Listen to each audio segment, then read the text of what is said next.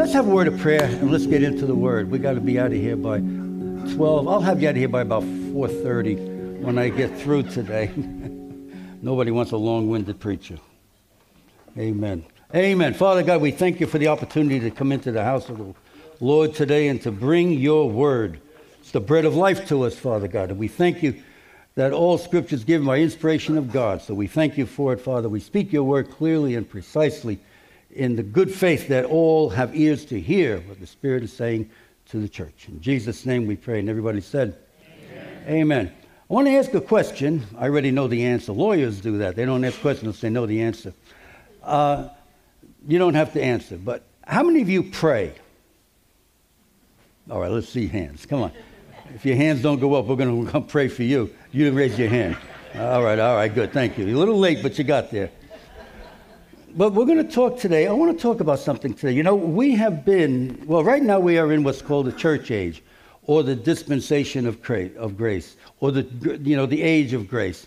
Before that was the law of Moses, 613 laws people had to keep. Before that, there was other covenants before that. Job, the, that poor guy, he had no covenant, but he knew God. In fact, he said some very prophetic things. He says, You know, I know my Redeemer lives. He says, I will see him in the flesh. So he saw some things into the spirit that uh, pretty good for a guy that didn't have a covenant. But Jesus came and he upset the religious people because he came with a whole new kind of thing.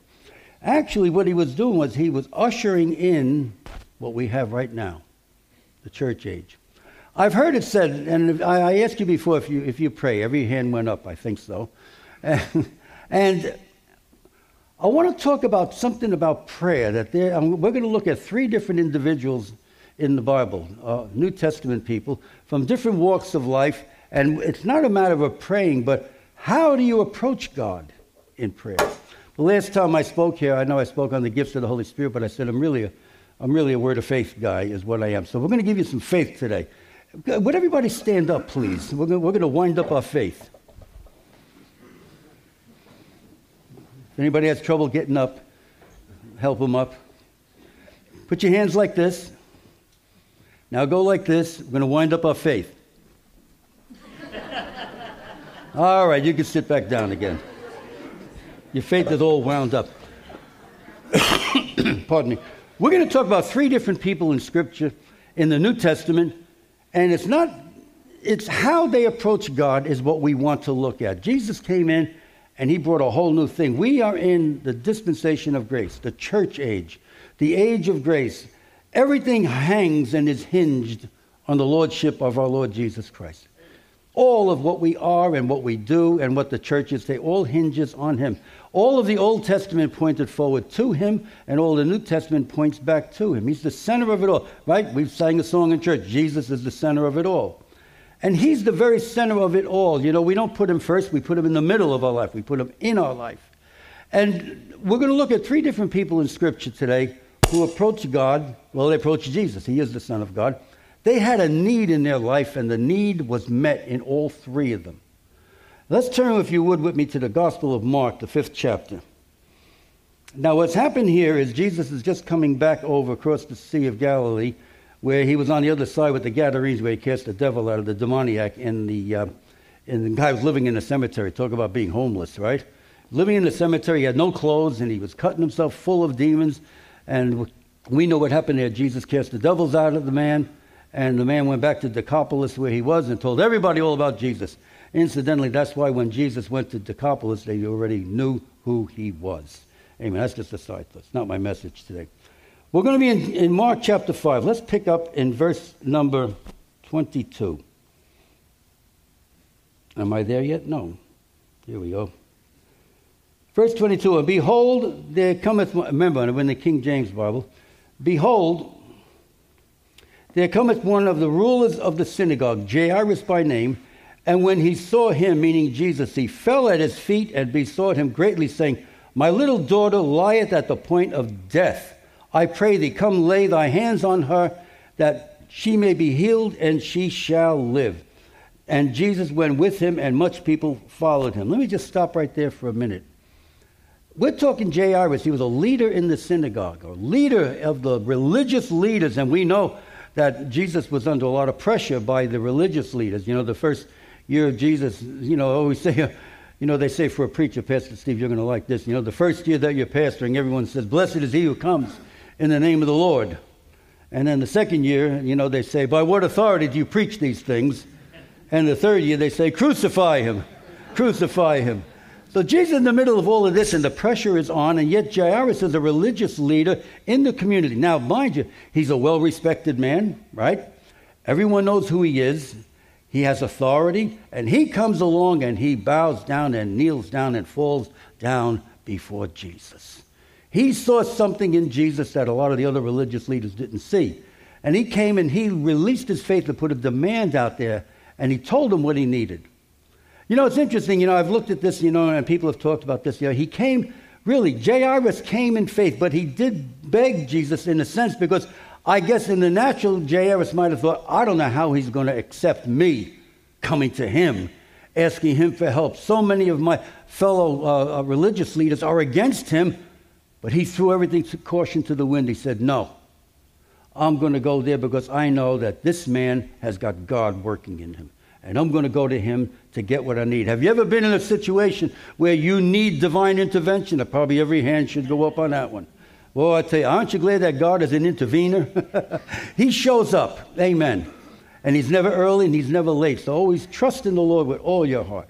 Lean not on your own understanding. Now, as far as prayer is concerned, let me say this. This is a very powerful thing here.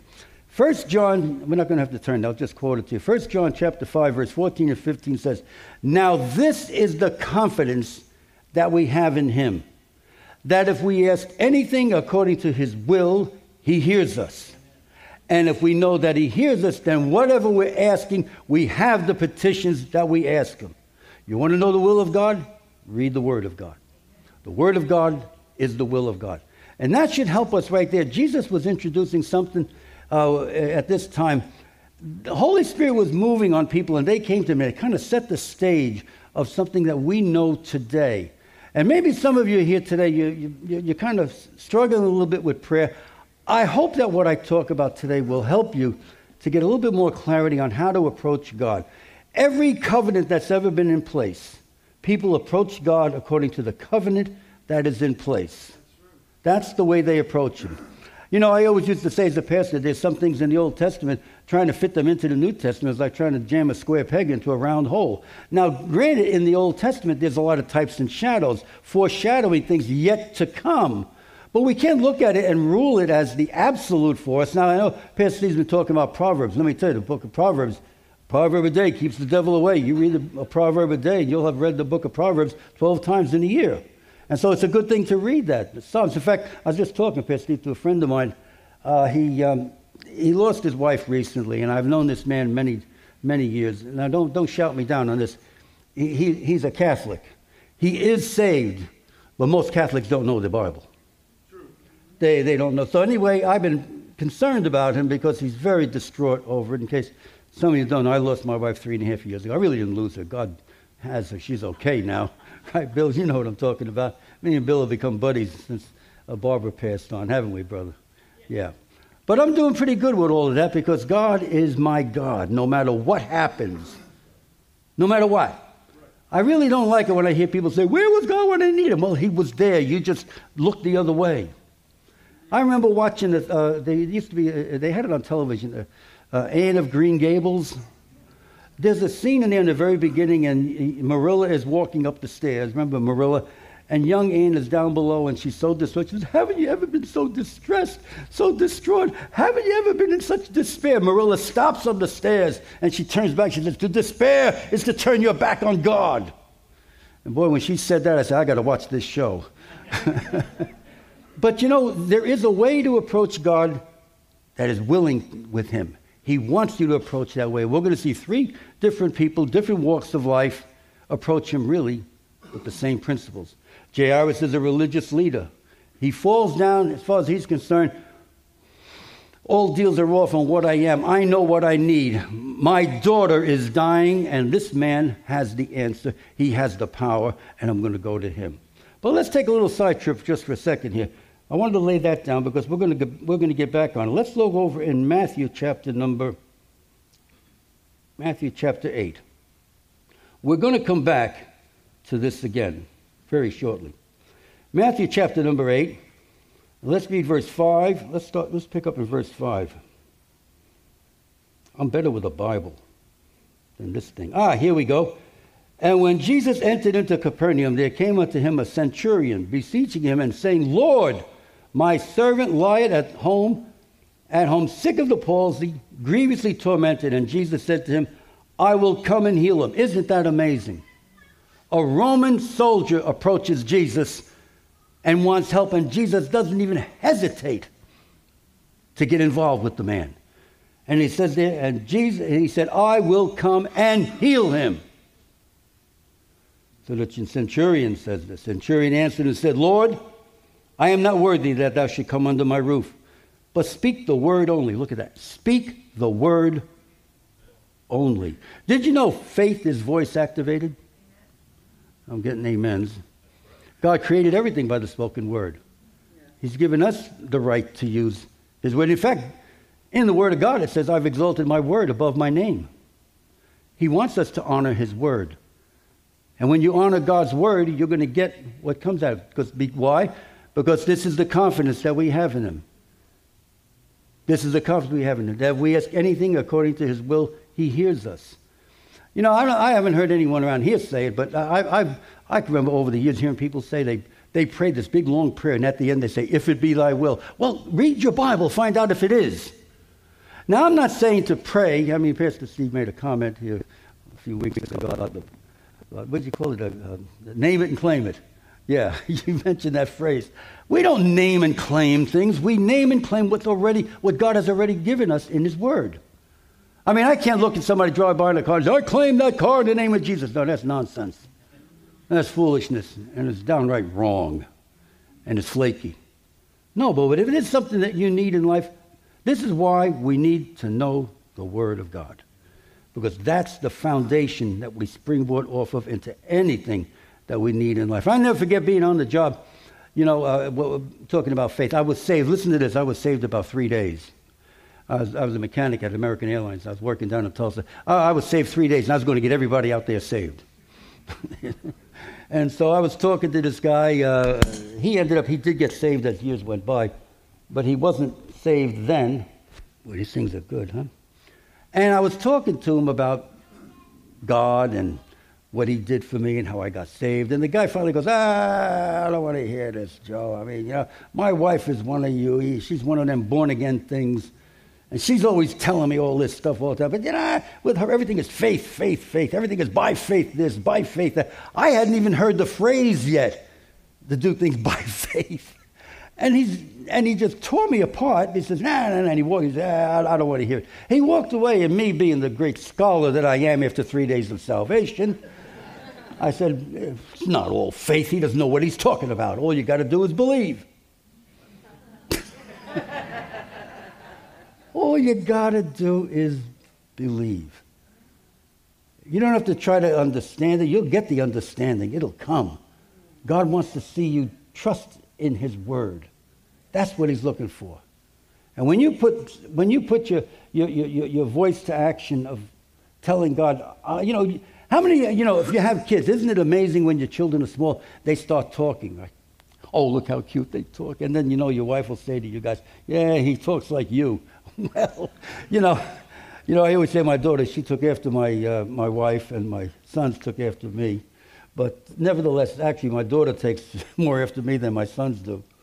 But when we start to say what God says, you've got God's attention. You've got his attention. He says, There, all right, I see faith. They're speaking my word. I see faith. You know, because God looks over his word to perform it. You don't have to try to make it do anything, God will. God is the one that does it. We just set the stage. We speak the word, and then God has to look over his word to perform it because he says he would. I hope this help, is starting to help somebody around here. So, anyway, the centurion answered and said, Lord, I'm not worthy that should come under my roof, but speak the word only and my servant shall be healed. For I am a man under authority, having soldiers under me, and I say to this man, Go, and he goeth, to another, Come, and he comes.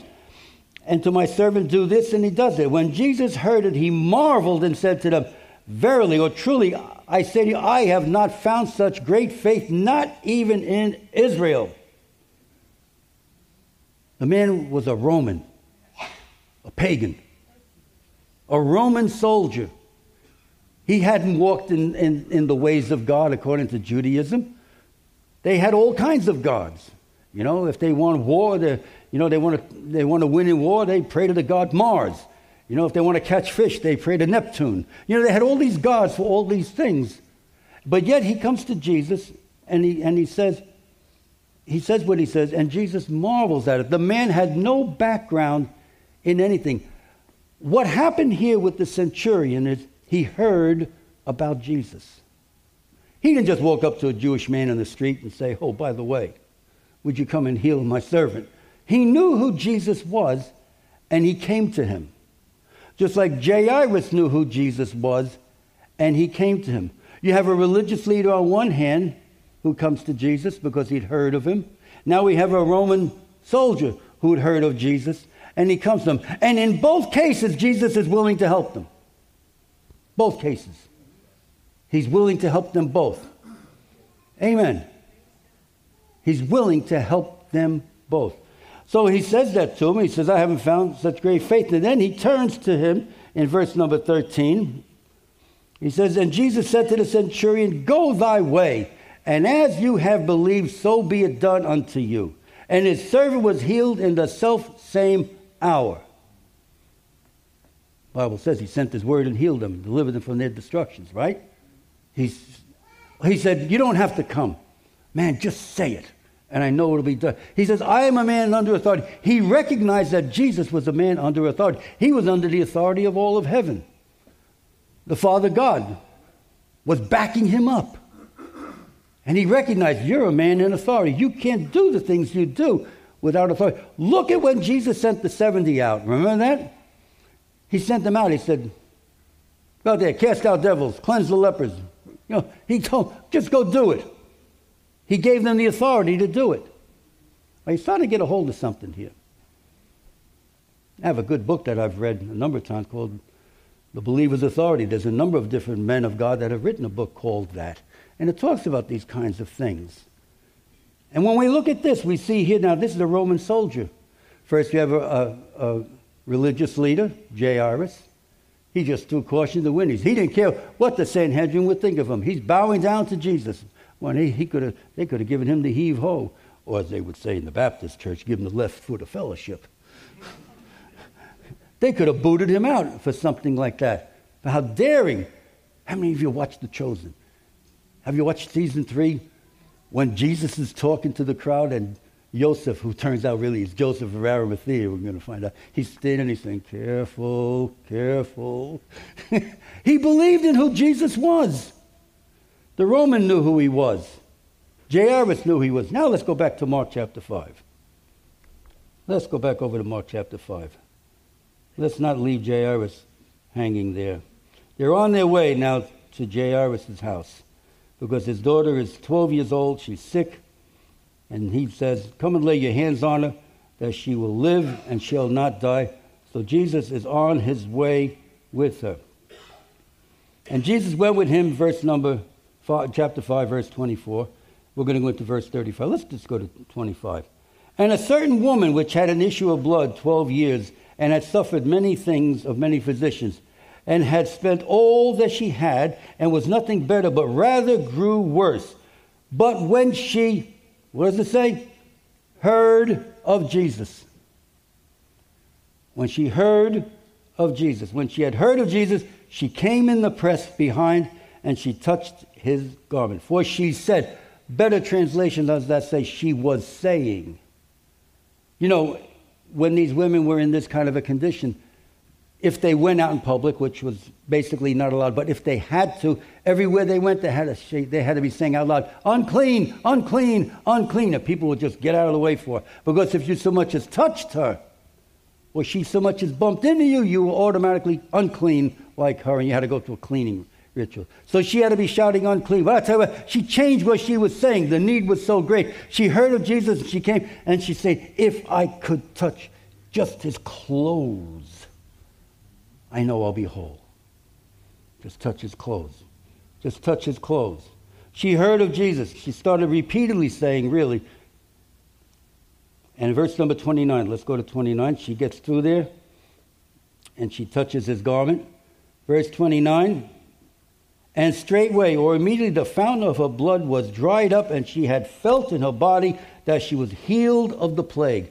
She felt in her body, this is the Greek word ginosko, it means a perception based on an experience. She was instantly healed and she knew it. Uh, some of you folks, you know this. I, I told you how, you know, the Lord healed me of COVID. And I knew it instantly. This guy, a minister that I've never met, was live streaming on Facebook. and he was going to close out. Him and his wife were talking. He says, Oh, we're going to go now. And, uh, oh, wait a minute. Uh, I just feel I need to pray. There's some people watching right now. There's live streaming. People they're, they're not feeling well. I, I need to pray for you. Man, when he said that, I said, This is for me. Remember when I taught on the gifts of the Spirit? How when a word of knowledge comes, I, man, I, I recognized it because he was going to talk about closing the live streaming and he just stopped. And he said, Wait a minute, I, I, I just feel I need to pray.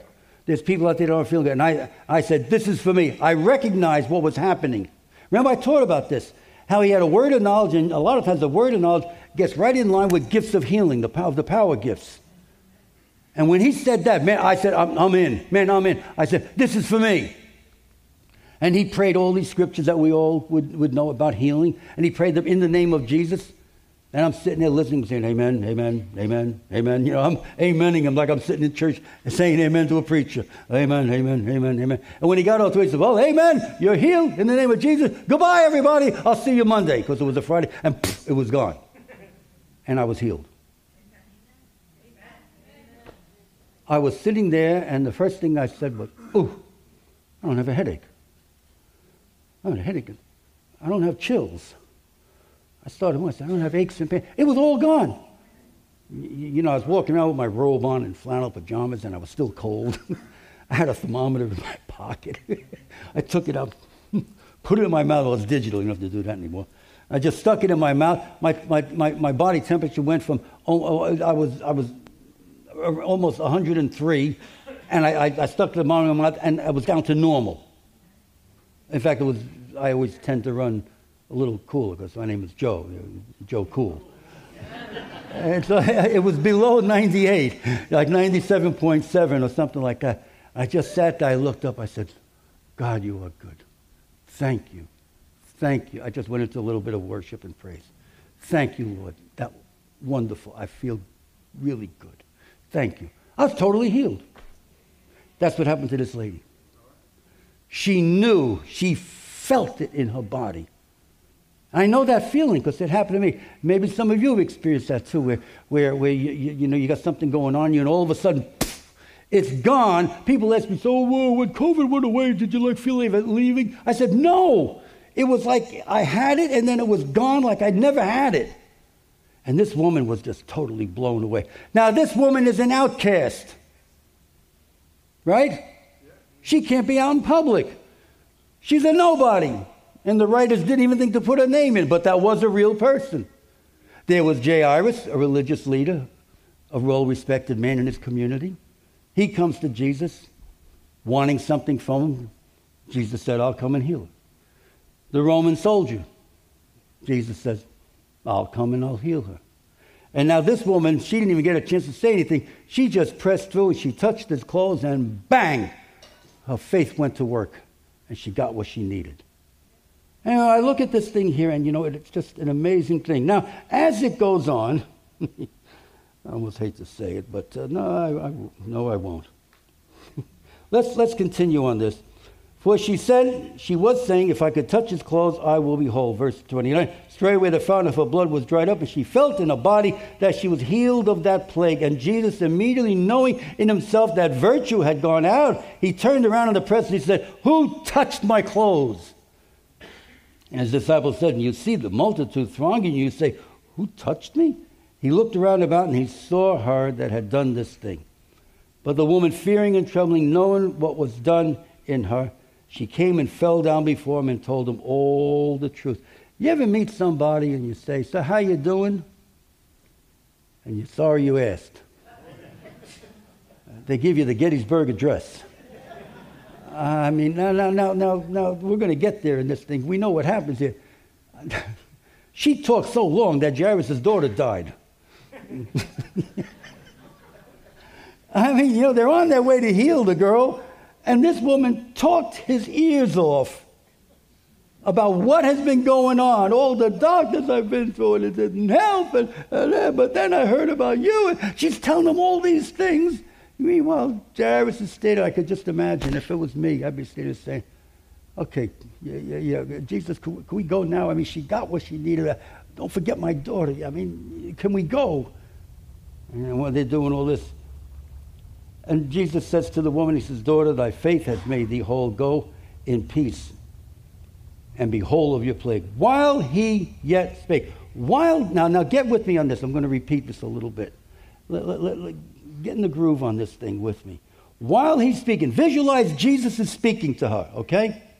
Jesus is telling her, Daughter, your faith has made you whole.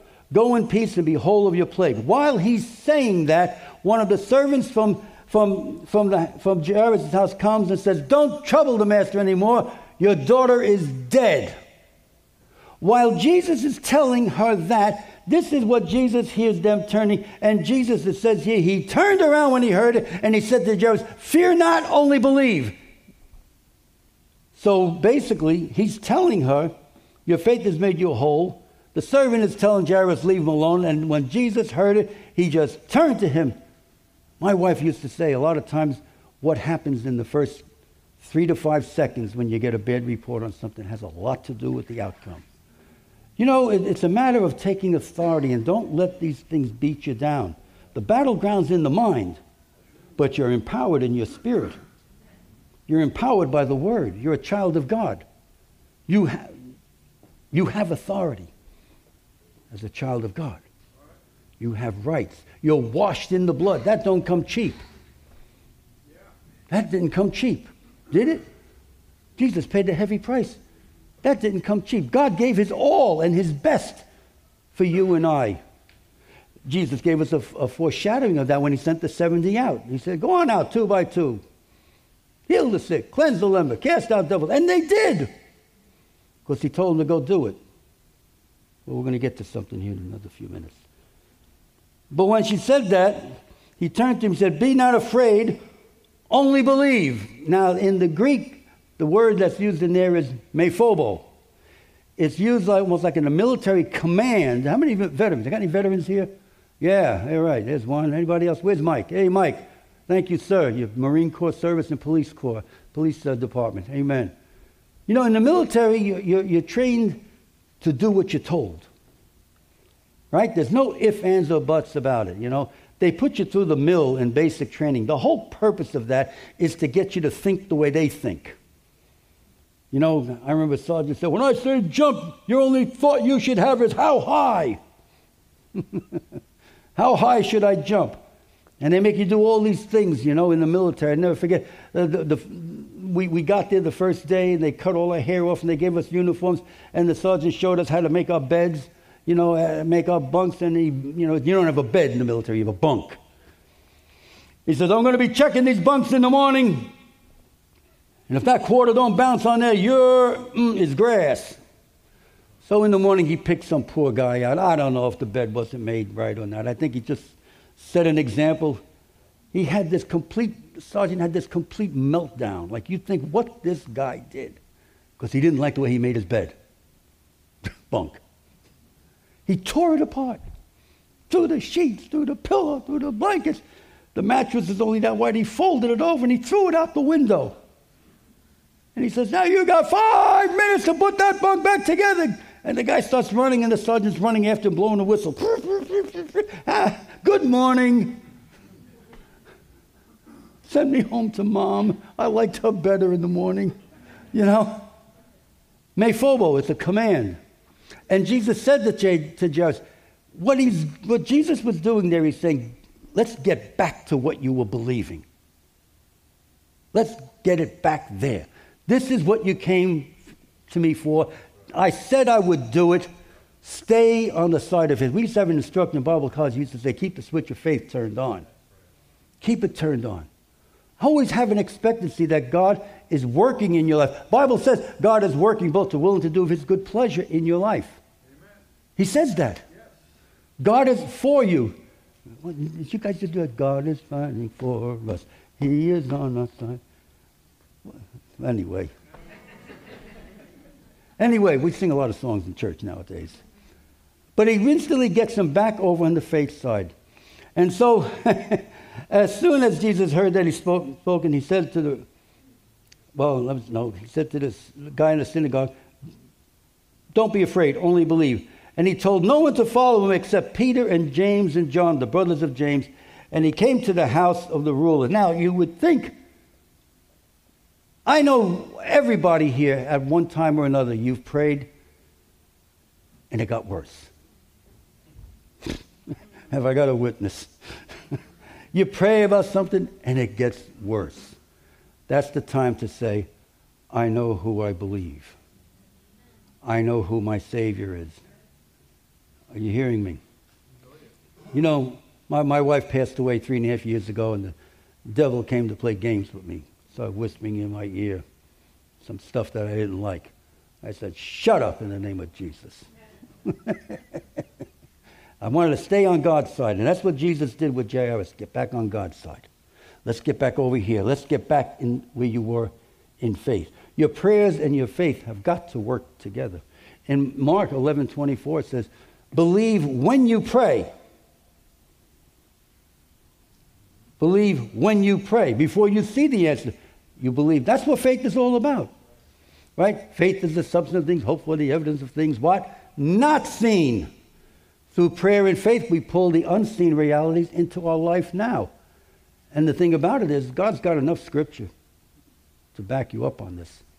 I never forget on the job one time there was this guy, he was unsaved, and he said to me, You mean to tell me that Bible's got an answer in there for every problem in life? I said, Yeah, it sure does.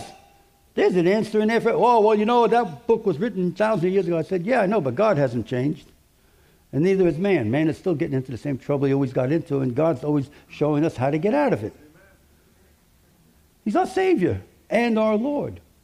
Amen. And so the. So they make their way over to, to Jairus' house, verse number 39. And when he was come in, he said to them, Why make ye this ado and weep? The damsel is not dead, but sleeps. You know, they used to hire mourners in those days. And they'd cry and carry on and this and that. And, and it says, King James, oh, King James says here, and they laughed him to scorn. How could you go from wailing and crying and mourning to laughing at somebody? Well, they were paid. They were being paid to mourn. You know, so what did Jesus do? Something you and I all would have done. He threw them out. Got rid of them. Get them out of here. Get them out of here. There's a lesson to learn in that. When it's come in, he said, Why make this ado? She's not dead but sleeps. And they, verse 40, laughed him to scorn. But when he had put them all out, he takes the father and the mother of the damsel and them that were with him, and he entered into the damsel's where she was lying. And he took the damsel by hand and he said, Talitha cumi, which is interpreted, Damsel, I say to thee, arise. And she got up. He raised her from the dead. Hallelujah. Raised her from the dead. You know, and a lot of times we've wondered, well, why did he want her to eat food? Sick people typically don't want to eat. He's saying, give her something to eat. She was hungry. She was well. I got up after being sick. Listen, I, I, I lost about eight pounds that week with COVID. Man, let me tell you, after that guy prayed and I was healed, man, I was hungry. Man, I was cooking some bacon and eggs. I had the toast in. I said, oh, man, I'm hungry. I haven't eaten all week. This is terrific. The girl here was hungry. Why? She was healed. He didn't raise her from the dead so she can come back and be sick again. No, he raised her from the dead and made her well. Now, what that shows us here also, we're going to wrap this up, is that when you're really believing on something that's very important, it could be life threatening. Get people who believe with you. Get people who believe with you. You know, so oftentimes, you know, somebody might go to someone, ask them to pray, and they'll say, Oh, yeah, I'll pray. You know, they pray. And then when they walk away, they say, Gee, Uncle Fred had what he has, and Uncle Fred died. You don't want to go to those kind of people for prayer. you ought to know after a while who can you really trust with the affairs in your life where God is working. Remember in, in the book of Acts, after they were scolded and yelled at and beaten, they went back to their own company. Remember that? I think that's in Acts 4. Yes, Steve, is that right? Was it Acts 4? They went back to their own people. Go with the people you trust. You got something going on? Talk to the people of church that you know. Talk to your pastor about it. Talk to people of faith. Don't just leave it to nowhere. Now, what I wanted to tell you on all of this, Jairus, the one with the issue of blood, and the centurion, they all did the same four things. Okay? You want to write this down. Number one, they heard. They heard the word. They heard what Jesus was doing. Number two, they believed. Remember, we used to sing a song in church, Whose report will you believe? We will believe the report of the Lord. So, number one, they heard. Number two, they believed. Number three, they spoke. Oh, but Brother Joe, you don't know what it's like. Yes, I do. I know a lot of things. I've been around a long time. I've had a lot of battles. And through our God, we shall do valiantly. Amen. Amen. Stay in the victory side with God. And number four, they acted on what they were saying. You hear it, you believe it, speak it out. What are you speaking? You're speaking the word of God. Remember, I shared with you, I think the last time I was here, the time before that, how it was about almost 20 years ago, I came down with this incurable but treatable blood condition. And I remember, I didn't know what was going on, you know, and and all I know is I was feeling really poorly, always, always getting out of breath. And, and finally, it was a Wednesday night. We were supposed to go to church, and my wife was going to be speaking that night. And, and my youngest son came home. He's, well, he's 42 now, and, and he, um, he was a trainer in gyms. He's a personal trainer. He checked my pulse. I was laying on the couch. He said, Dad, your pulse is racing, man. What have you been doing? I said, I was sleeping on the couch. What do you mean, what am I doing? So he took me to the hospital. He said, We'll go to the hospital. I said, oh, I'll go after church. I was being stubborn. Nah, I'll go later. Oh, I'm all right. No, we're going now. So he put me in the car and took me there, and I couldn't even hardly walk in. They had to come on get me with a wheelchair. And I was going to go to church, right? So they bring me in and they're rolling me in, and I look on the wall. It says the seven symptoms of a heart attack. I had five of them. I looked at that and I said, No, no, no, it's not going to be any of that nonsense. No, that's not going to happen. No. I started speaking to that. Speak to the mountain. Started speaking to that thing. No, you're not going to do that. So they check me out, and the doctor comes out. He says, Well, we found out what's wrong. I said, Yeah, what is it? He says, You have a hemolytic anemia. You're anemic. I said, What does that mean? He says, Well, it's your blood. I said, What do I need? Geritol? You know. he said, Oh, it's not that easy. He said, You need transfusions, first of all. So I did get the three. Tra- they needed three transfusions. My blood count went down to like 5.7. That's very low. And um, so I got with God about all of that, and I started claiming my healing according to the Word, quoting the Word of God. Then I started speaking to the blood condition. I says, I have good blood, I have healthy blood, I have lots of blood, I'm full of blood, and I'm washed in the blood. I'm seated in heavenly places in Christ Jesus. By his stripes I am healed. God sent his word and healed them and delivered them from their destructions. I started quoting that thing. Five years don't shout me down. Most people would give up if it doesn't happen the first time you pray. I kept it up. Now, let me just say this. You folks here, you, you used to talk back at home to your mom and dad. You know how to talk back on stuff like that. I started speaking that thing out every day as many times as I wanted. Five years later, it was gone. But the doctor wouldn't admit it for another two more years. finally, he came in to see me. He says, We need to talk. I said, Yeah, I know. He says, You know you're okay. I said, Yeah, I know that. I said, I've been well for the last two years. He said, Yeah, I know that with you. He says, Yeah, you're, you it, it, it's gone. He said, It shouldn't have been gone, but you said, Amen. But you know what he learned out of that? He said, You know what I learned from you? I said, What'd you learn from me? He said, I pray for my patients every day before I leave my house. I need God's help with some people because some people could die of what they have. You hear what I'm saying? So, you know, your stand of faith, it, it, it makes a difference in other people's lives. It affects them around. Faith is contagious. We are a people of faith. When you're born again, you are a person of faith. You've got the Holy Spirit in you, right? He's in there bearing witness of the Word and of Jesus and all of those things in your life. Go out on a limb. Don't let the devil push you around. Don't, don't accept sickness. Listen, I've, I, you know, you know, I, I, you know, I talked to God about this when my wife passed away, and I said, Father, first of all, she was never sick. I don't know why she got cancer. I don't know why she died. I said, but you know what? I am still yours. I am still yours. And I'll serve you the rest of my life. I'm not a pastor anymore, but I have, I have ministry. I'm going to be in Pittsburgh. I'm going to be in Connecticut again. I, I, amen. And thank you. This is the ninth time you've had me here. Thank you. I mean, Pastor Steve, thank you. I really appreciate that because I love the Word of God. And I still love pastors and churches and the people. And anything that I can do to add life to your life and your walk with God, that's, that's my calling in life now. And I, I, you folks know me around here. I, I, keep a low profile. I do. I keep a low profile. Uh, but I'm here. And I hear you folks talking. You're nice people. Before service, I got to flash the lights in the lobby to get you in here. You're out there fellowshipping. When it's time to go home, sometimes I pack up my and I can't get down the aisle. You folks have got the aisle blocked. You're all talking and hugging and whatnot. I mean, you had three minutes to hug. Well, you, you didn't have to do it anymore. But I hope this helps some of you in your prayer life and your faith life.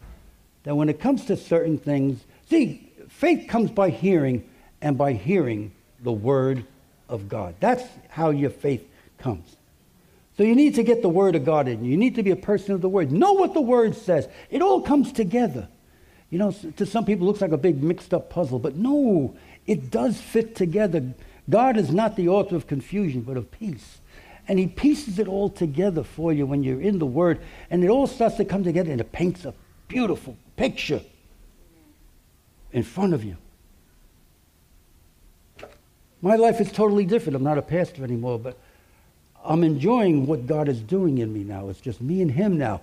I don't have a church to be thinking about. You know, when I was, Pastor Steve, remember I've talked about this here, you know. When I first retired, my wife was still living, you know, and I was I had retired. I was sitting in the house, you know, and she walked over. She said, Joe, what are you thinking about? I said, oh, don't know nothing. She said, you got to be thinking about something. I said, well, I'm thinking about all the things I don't have to think about anymore.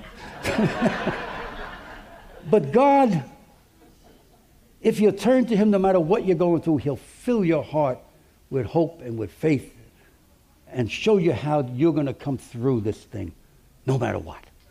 Because we have the victory. Amen. Amen.